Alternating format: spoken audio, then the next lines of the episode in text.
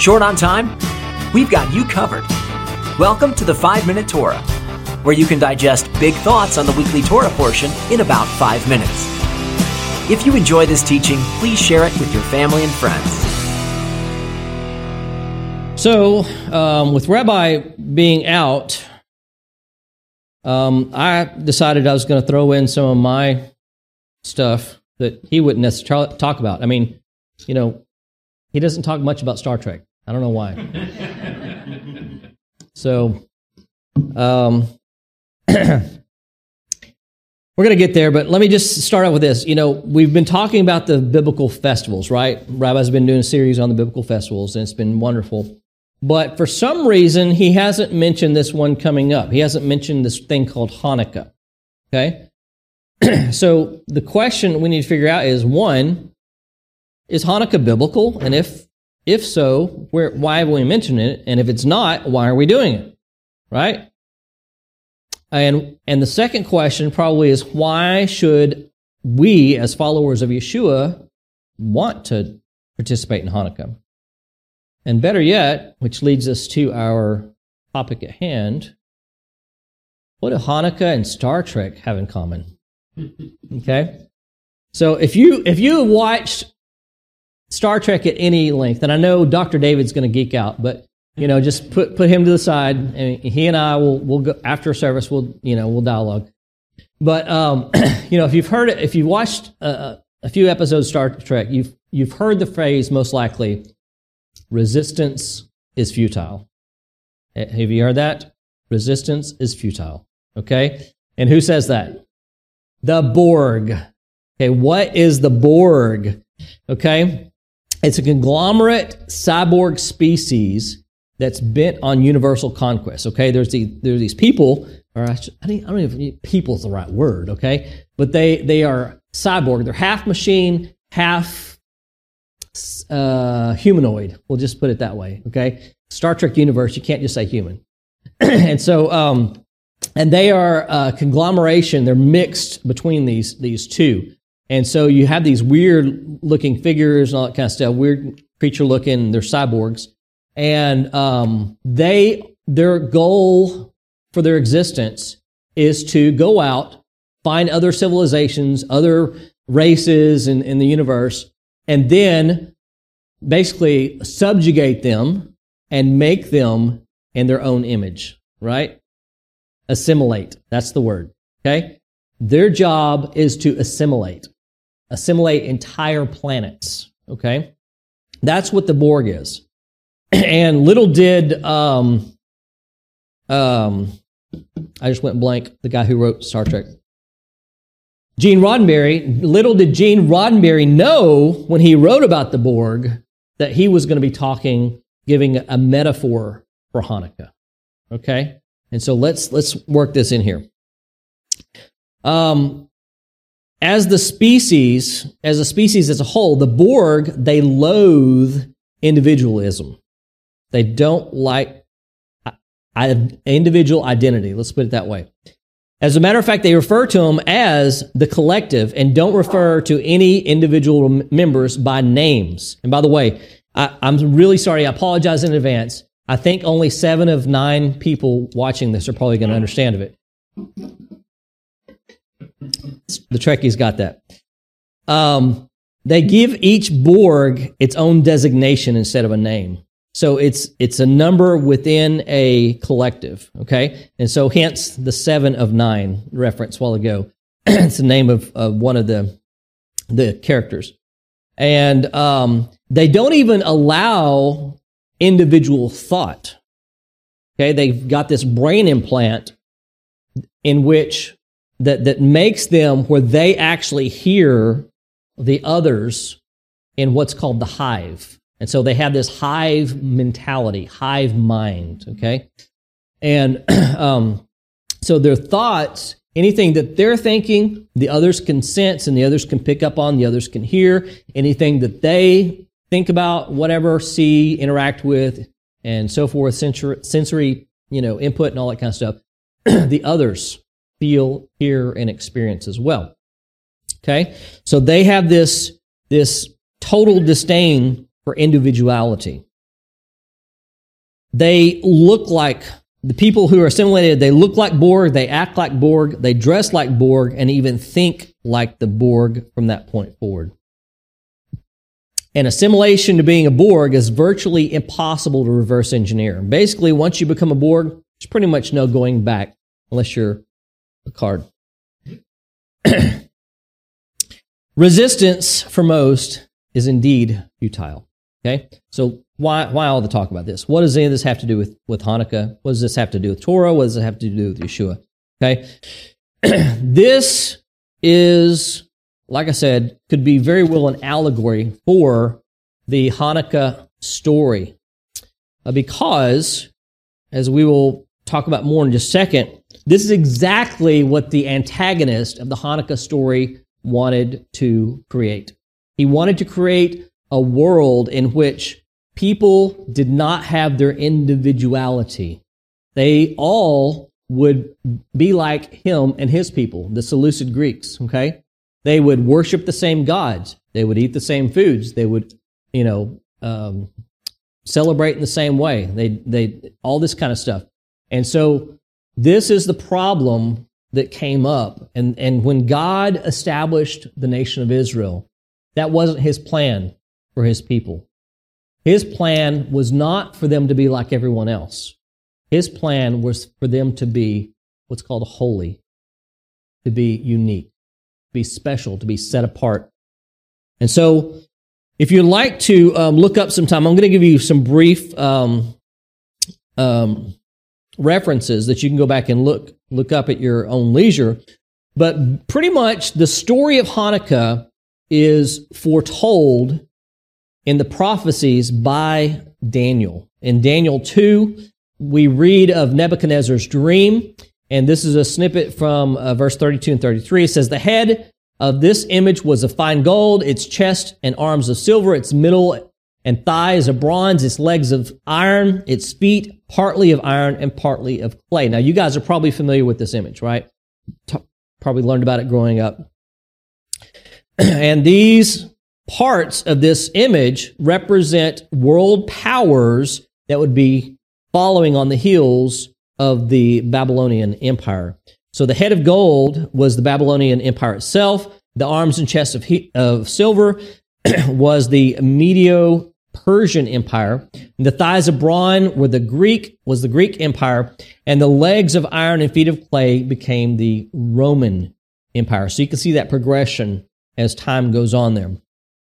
And Daniel 11 foretells the entire events from before Alexander the Great until the time of the Maccabees. Okay, Daniel 8 it sets the stage for the awful events that would t- one day take place during the time of the Maccabees.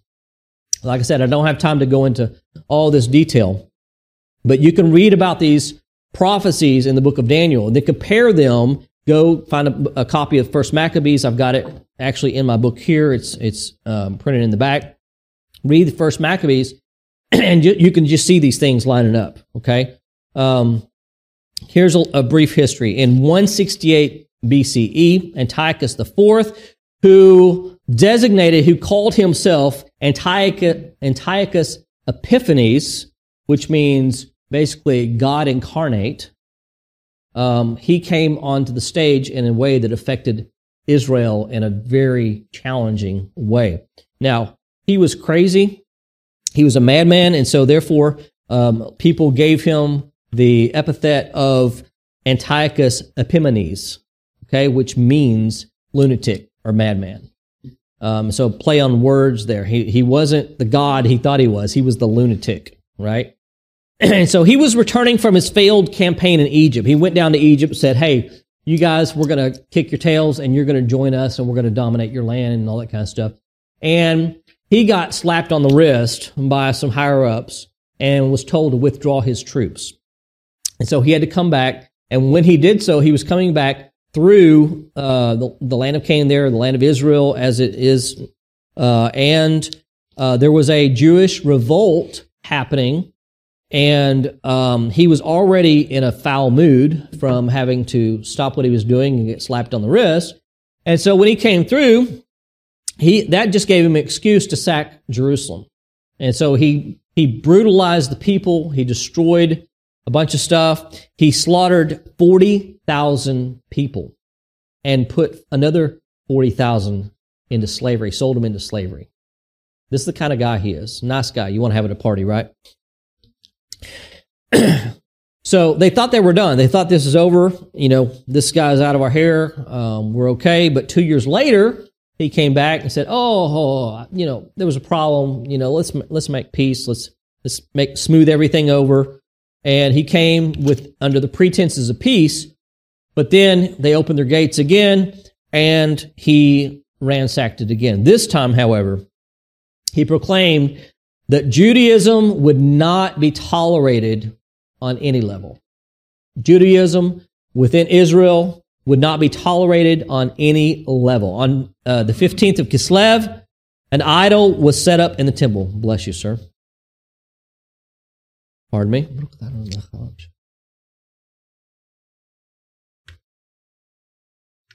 And on the 25th, 25th of Kislev, the altar was defiled with idolatrous sacrifices and the pouring out of pig's blood all over the altar. Then he decided he was going to burn the Torah scrolls, and then he specifically forbade circumcision, he forbade Sabbath observance, and he forbade any kind of kashrut, kosher um, eating. Okay? And the problem was, this came right on the heels of a wave of Hellenism that had come across Israel in the recent years at that time. So if you're familiar with Hellenism, you see the problem. If you're not, let me just explain that real quick. Hellenism takes its name from, of course, Helen, Queen Helen. It's the, it's the um, promulgation of Greek culture. And this is where um, the Greeks began influencing societies and civilizations and everything. And so people wanted to become more like the Greeks. The Greeks were the cool kids. And so they wanted to dress like them, act like them, party like them, and so forth. And so there were a lot, unfortunately, in Israel that adopted Greek culture. They even went so far as to take Greek names and so forth. I mean, even we had a, a high priest, or at least one high priest, I'm sure probably more, that used their Greek name, okay, because they were so indoctrinated by Greek culture, that was the thing to do. and so, um, this was at a time when, when Antiochus came and did all this stuff, it was at the per, basically the perfect storm where the people of Israel, there was a, um, a, a clash between the cultures. We had part of Israel wanting to throw him out, kick him out, overturn him, preserve the ways of Hashem. we had another half that was like, hey, let's just do this. Let's get it over with. Let's, this is good anyway. Let's, let's just do what they want to do, become like them. Everybody's going to be okay, right? Let's assimilate.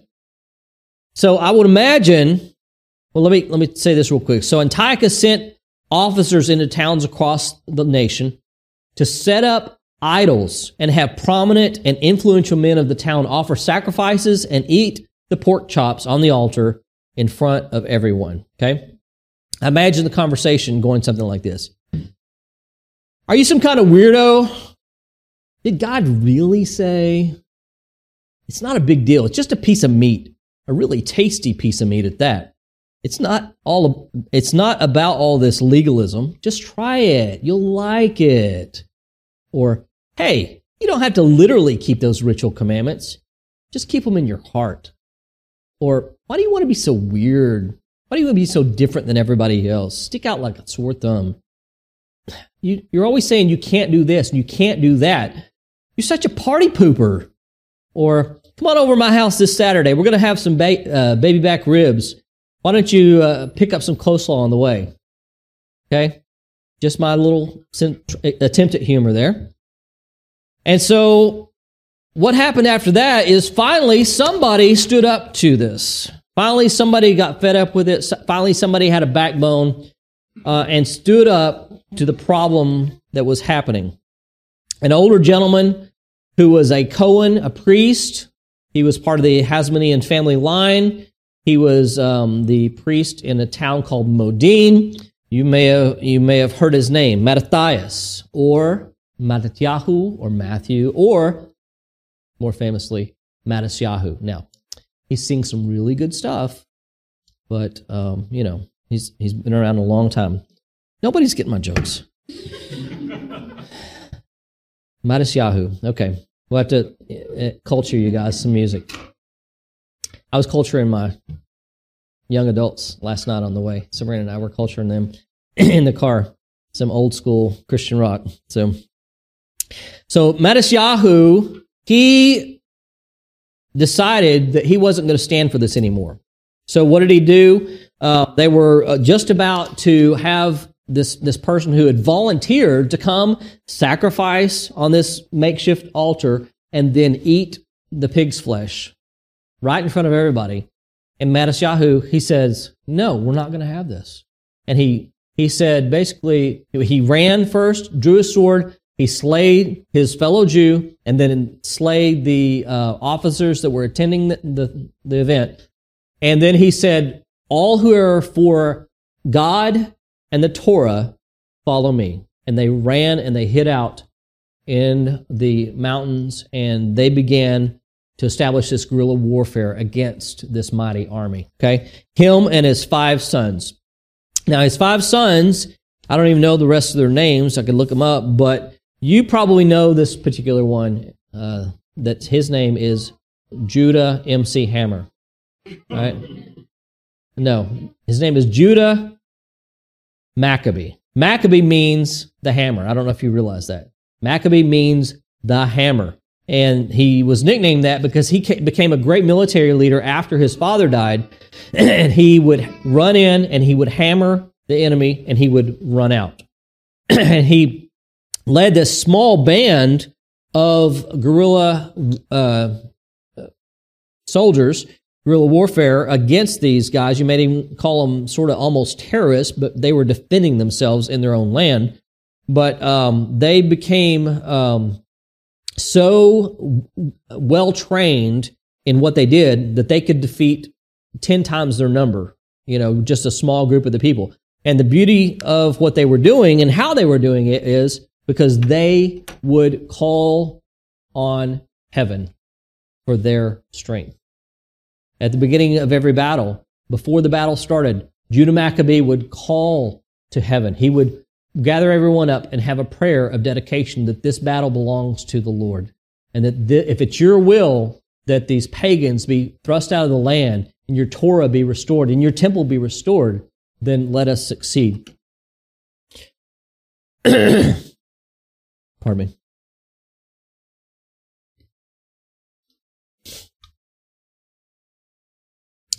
So Judah leads his men, and they finally gain control again over the temple, temple Mount, and they begin repairing and cleaning the temple, including completely removing the defiled altar and replacing it with a, a totally new one made of unhewn stones. Okay. And then, once this was complete, they rededicated this altar and they rededicated it exactly one year from the time it was defiled. And this re- rededication we now know as Hanukkah or the Feast of Dedication. Pardon me. Because the word Hanukkah means dedication. And so what they were doing was dedicating this new altar and this new temple for the renewed service of the Almighty in Israel. And as the story goes, they only, uh, they were going to uh, light the menorah and they only had uh, one cruse of oil with the high priest um, uh, signet on it with with the seal, and that would only last one day. And so they decided, hey, it's better to start something than not start at all. It's better to do something than not do something. So we're going to use it, and if it lasts one day, it lasts one day. If it lasts more than that, we'll be blessed, right? So they used the cruse of oil, lit it, and miraculously it lasted not just one day, not just two days, not just three days but it lasted all eight days of the dedication festivities and ceremony. Okay. Why eight days? Seven is the number of completion, right? And we have seven days of the week and so forth.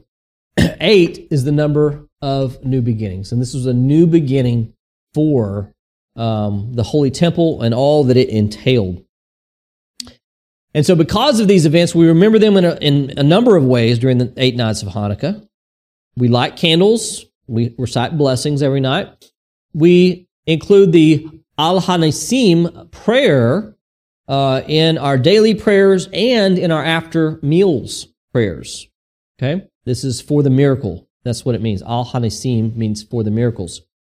and then we recite the Hallel, which is Psalm 113 through Psalm 118, every day during our prayers of Hanukkah. Um, and we do not fast or eulogize during Hanukkah. That was a, a sort of a new one that I'd, I'd, not really paid attention to in the past. But we don't do this because this is a time of festivity. It's a time of rejoicing. It's a time of being um, thankful for what Hashem has done. I, I, came across a few years back this uh, letter from the Lubavitcher Rebbe um, to his um, his followers, and I pulled this one piece because I thought it was so good that it would help us to get a focus on our responsibility of what we're doing. Okay, when we when we celebrate Hanukkah and so forth. He says this: the Hanukkah lights remind us in a most obvious way that illumination begins at home, within ourself and one's family. By increasing and intensifying the light of the Torah and the mitzvot, the commandments, in the everyday experience. Even as the Hanukkah candles are kindled in growing numbers from day to day. So if you're not familiar, the Hanukkah candles, there's you know, a total of eight plus the shamash, the, the servant candle. And instead of starting with eight candles and diminishing them through the eight days, we actually increase the light each of the nights. We start with one and then two and then three and build up. We have a full blazing Hanukkah menorah, Hanukkiah. But though it begins at home, it does not stop there. Such is the nature of light that when one kindles a light for one's own benefit, it benefits also all who are in the vicinity. That ring any bells? That sound like something somebody else may have said similar? You are the light of the world, right? You put your candle, your menorah on a stand. Indeed, the Hanukkah lights are expressly meant to illuminate the outside, symbolically alluding to the duty to bring light also to those who are, for one reason or another, still walk in darkness. so, you guys know my wife. Most of you guys know Sabrina, and she loves Hanukkah. She told me, she tells me every year because it's her yearly inoculation against assimilation. Okay, we have lots of talk about inoculations and, and all that kind of stuff. but this is our inoculation against assimilation. Hanukkah is a shot in the arm. It's a cry for us to wake up and realize that we are the frog in the kettle and the temperature is only rising. When we look around, we may not see it unless we have that jolt to wake us up because we're slumbering. When we light the Hanukkiah, we're supposed to set them in the window for people to see from outside. And this is symbolic of what should, we should be doing with our lives as well. When we set ourselves in the window nearest the incoming darkness, we accomplish two purposes. The first is we work to push aside the darkness with just a small bit of light that's coming from within each one of us. And as I alluded to earlier, Yeshua taught his disciples, You are the light of the world. A city set on a hill cannot be hidden. Nor do people light a lamp and put it under a basket and on a stand, and it gives light to all in the house. And so, in the same way, let your light shine before others, that they may see your good theology and your, no, wait, I quoted that wrong, sorry. They may see your good works, right? Because, and give glory to your fathers in heaven. You know, there's a saying that says that we judge other people based on their actions, but we judge ourselves based on our intentions. Unfortunately, nobody can see our intentions, so they can only see our works. They can only see our actions. And that's why our actions are so important, because they reflect what's truly in our hearts and the origin of where that's coming from. And secondly, Second purpose is we give hope to other lonely candles struggling to maintain their light as well. We give them the courage to face the darkness and resist assimilation with their own small light. One flickering candle in a window will not dispel the darkness. I mean, I don't know if you guys realize that or not. This, you know, deep thought there, but but neither is it uh, as susceptible to assimilation when it's surrounded by other flames. When we each set our light in the window, the darkness will be diminished by our own candles. They will bring light to all who see it.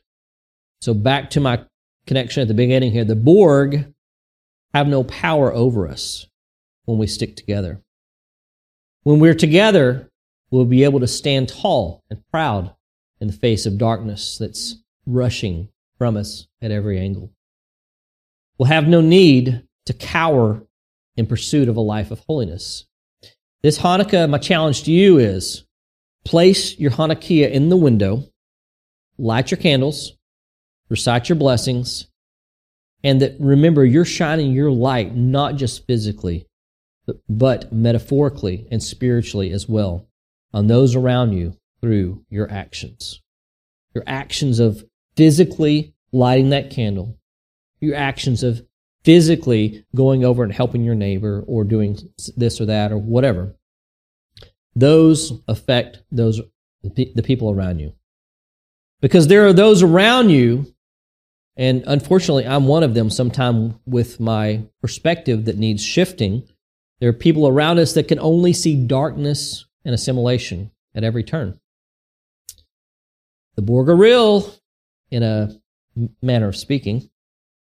And by shining your light, you'll know, you'll never know what an impact it will have on those struggling to see beyond the consuming darkness of winter's long night.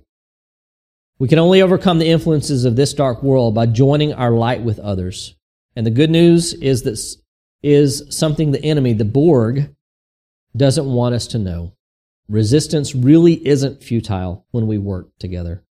So shine your light brightly. You never know if you'll be able to be the one to inspire a spiritual revolution against the Borg. Are you enjoying the 5 Minute Torah podcast? Want to share these 5 minutes of Torah with others? Please help spread the word by liking, sharing, and reviewing this podcast. You can also grab the printed version of Volume 1 or Volume 2 from Amazon. Perfect as a gift or for your Shabbat table. 5 Minute Torah. We've got you covered.